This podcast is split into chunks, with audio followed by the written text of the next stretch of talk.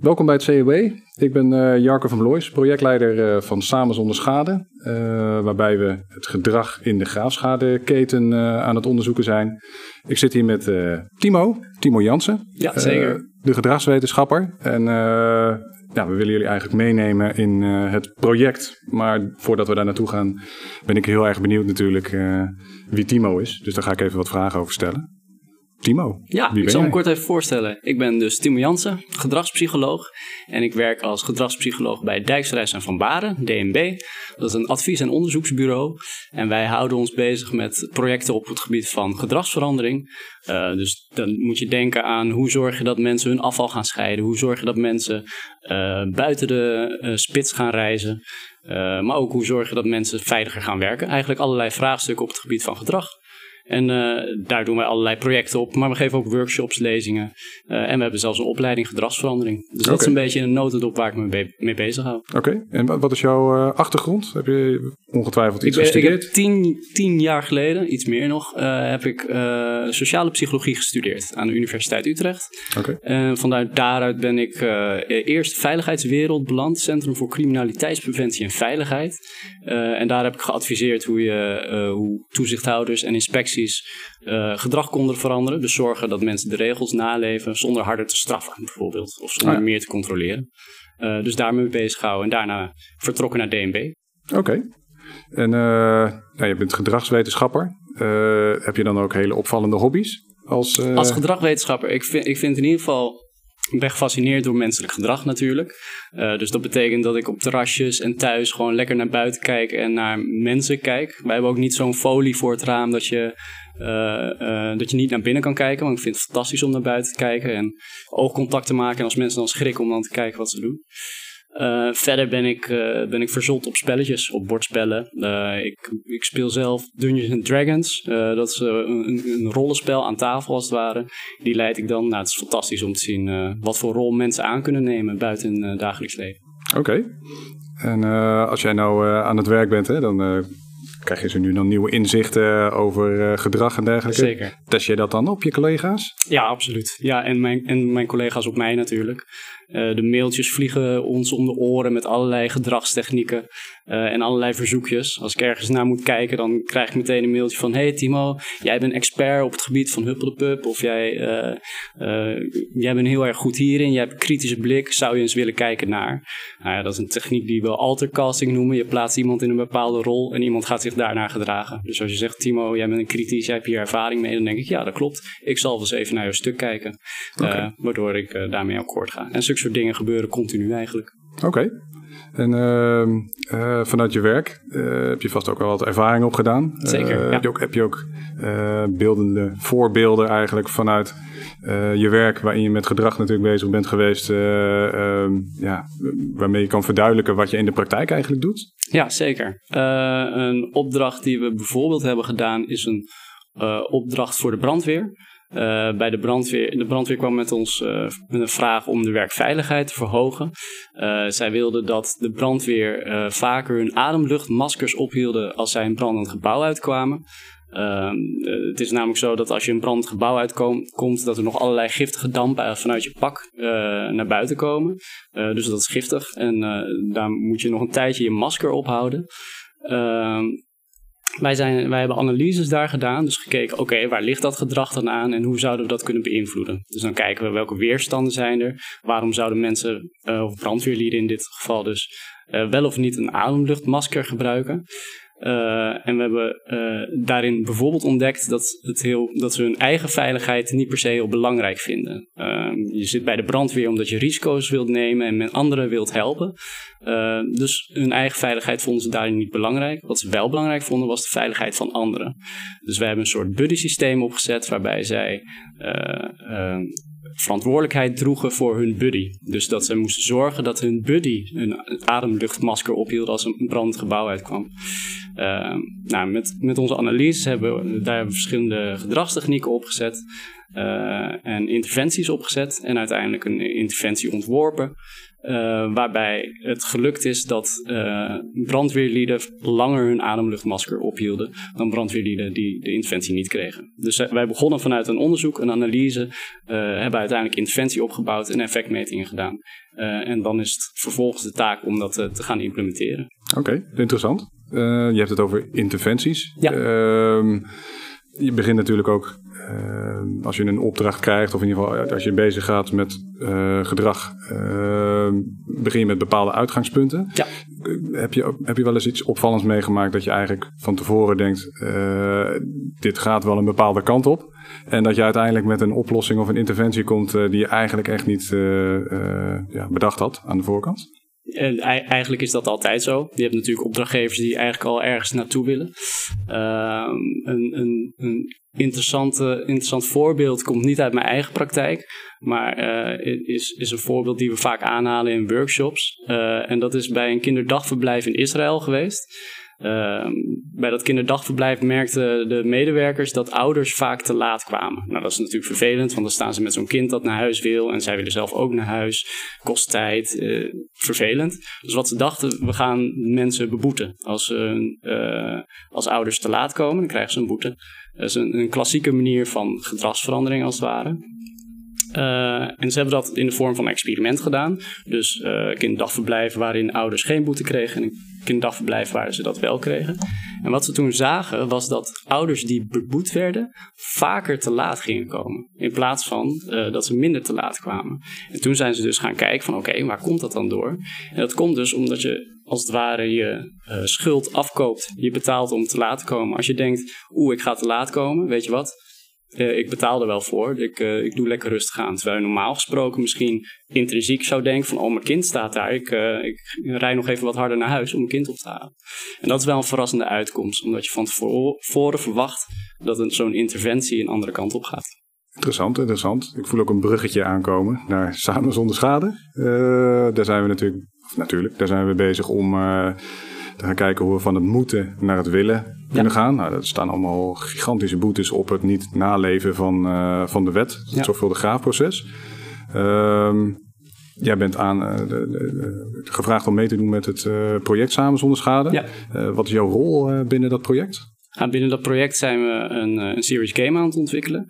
Um, en mijn rol daarin is kijken waar bijvoorbeeld weerstand en motieven zitten. Dus uh, tijdens het Serious Game uh, doorlopen we een uh, ondergronds graafproces om te kijken hoe de verschillende partijen met elkaar samenwerken en met elkaar communiceren bijvoorbeeld. En mijn rol is, daarin is een soort psychologische landschapsanalyse, waarin ik kijk, oké, okay, wat, wat zijn weerstanden die spelen tussen de verschillende partijen, bij de verschillende partijen? wat zijn motieven? Waarom zouden ze wel of niet met elkaar samenwerken? Wat willen ze van elkaar? Zulke soort vragen wil ik graag boven tafel halen om dan uiteindelijk te kijken hoe kunnen we deze partijen samenbrengen. Oké, okay. en zo'n serious game, daar, daar, hebben we voor gekozen. Ja. Uh, het is misschien een open deur, omdat ik je over uh, je hobby uh, hoorde net. Maar uh, is dat ook een middel waarmee je gedrag goed bloot kan leggen? Ja, ik, ik, ik, denk van wel. het liefst natuurlijk ga je in de praktijk zitten en mensen observeren en analyseren. maar dat is niet altijd mogelijk. Je kan niet bij alle gesprekken van iedereen zijn. Uh, dus een manier om dat te doen is een situatie na te bootsen waarin mensen uh, geneigd zijn om hetzelfde gedrag te vertonen. Uh, en dat is wat je met zo'n serious game eigenlijk doet. Je bootst de werkelijkheid na. en, en daarnaast is het ook nog in een spelvorm. Dus je brengt mensen bij elkaar. en zo krijg je denk ik de meest authentieke reacties naar boven. Ja. Oké. En nou uh, hebben we al wat ervaring opgedaan uh, met het, uh, het ontwikkelen van de series game. En ja. nou, je hebt natuurlijk ook al wat mensen meegemaakt in het kabelleidingwereldje. Ja. zijn er al zaken die je op dit moment opvallen? als je gaat kijken naar gedrag. Ja, wat je, wat, je, wat je ziet is dat het allemaal verschillende partijen zijn. Die zitten, hebben eigenlijk elk hun eigen expertise en verantwoordelijkheden. en dat, dat zorgt er ook voor dat je, dat je eigenlijk je eigen straatje wil schoonvegen en het zelf goed wil doen. Um, en daarnaast zorgt dat ook een beetje voor dat er echt verschillende groepen zijn. Bij, uh, uh, wij binnen de psychologie heb je de need to belong. Je wil graag bij een bepaalde groep horen. Uh, en dat zorgt er ook voor dat jouw eigen groep is eigenlijk de beste groep. En alle andere groepen zijn een beetje outgroup, noemen we dat dan. daar willen we minder van weten. Uh, en dat zorgt er ook voor dat er een weerstand is tegenover andere groepen. Dus uh, samenwerking gaat daardoor niet vanzelf. En ik kan me voorstellen dat het hier ook het geval is. Dat er een beetje weerstand is tussen de verschillende groepen. Uh, omdat ja, soms worden dingen opgelegd of je moet dingen. anderen werken misschien niet mee. En omdat dat een outgroup is, vind je dat een beetje eng en vind je dat misschien zelfs vervelend. Ja. Oké, interessant. Dus wat ik je hoor zeggen is dat je uh, vanuit de ervaring die je nu hebt opgedaan uh, in het uh, kabelleidingwereldje, het nieuwe wereldje waarschijnlijk voor je, ja. um, dat het toch wel dat het een, een grote verzameling van individuele belangen is ja. die met elkaar moeten samenwerken eigenlijk. Ja, ja, dat is inderdaad hoe, hoe ik het nu zie. En, en dat gaan we natuurlijk toetsen middels de Series Game. Ja, ja, we pinnen je er nog niet op vast, inderdaad, nee, nee, uh, op de uitkomsten. Nee, nee, nee, nee, Ik ben zelf ook enorm benieuwd uh, wat de uitkomsten gaan zijn. Ja. Uh, vanuit, het, uh, of vanuit meerdere onderzoeken, maar bijvoorbeeld ook vanuit het onderzoek Common Ground, wat door het COB is gedaan, komt ook wel naar voren dat, dat de ontwikkelingen heel, heel snel zijn gegaan, waardoor er heel veel uh, individuele belangen zijn ontstaan, veel sectorale regelgeving. Um, en dat die organisaties uh, nog onvoldoende doorgegroeid zijn met die vernieuwde situatie. Ja. Waardoor je dus eigenlijk uh, in de uitvoering weet elkaar te vinden. Um, maar het groeit maar lastig naar de strategische laag, naar het bestuur toe. Ja.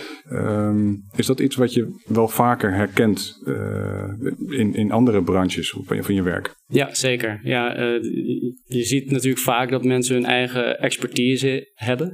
Uh, en daaruit komt ook een soort curse of knowledge voort.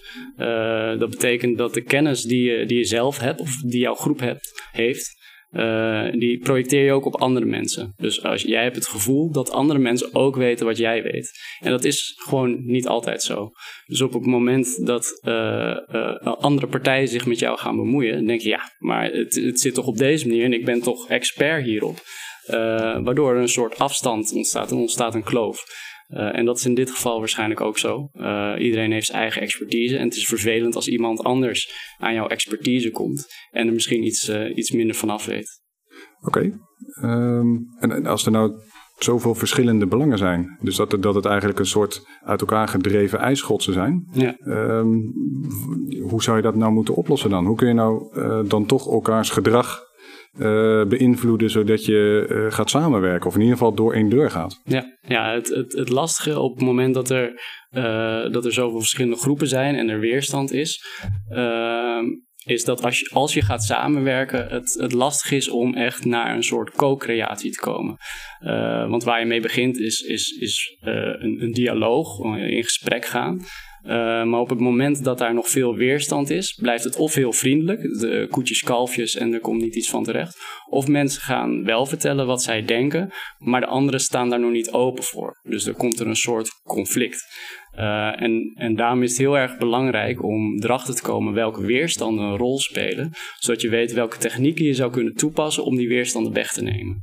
Uh, voordat je mensen kan overhalen tot ander gedrag, uh, is het belangrijk dat die mensen uh, ook begrip daarvoor hebben. En niet dat ze in een weerstand zitten dat ze absoluut niet naar je willen luisteren.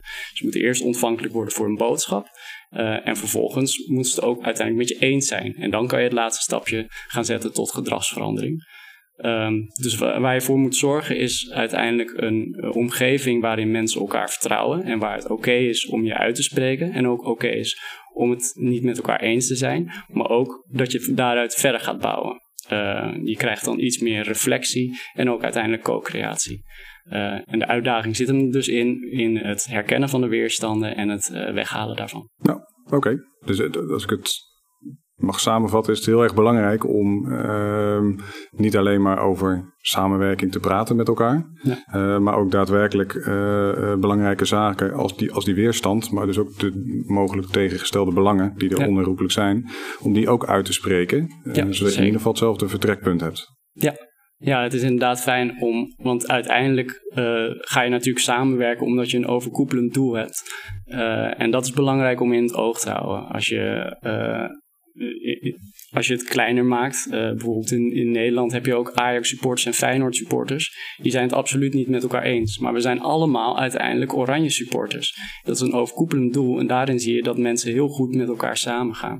dus zodra je zo'n overkoepelend doel hebt, dan heb je samen iets om naar uit te kijken of aan te werken.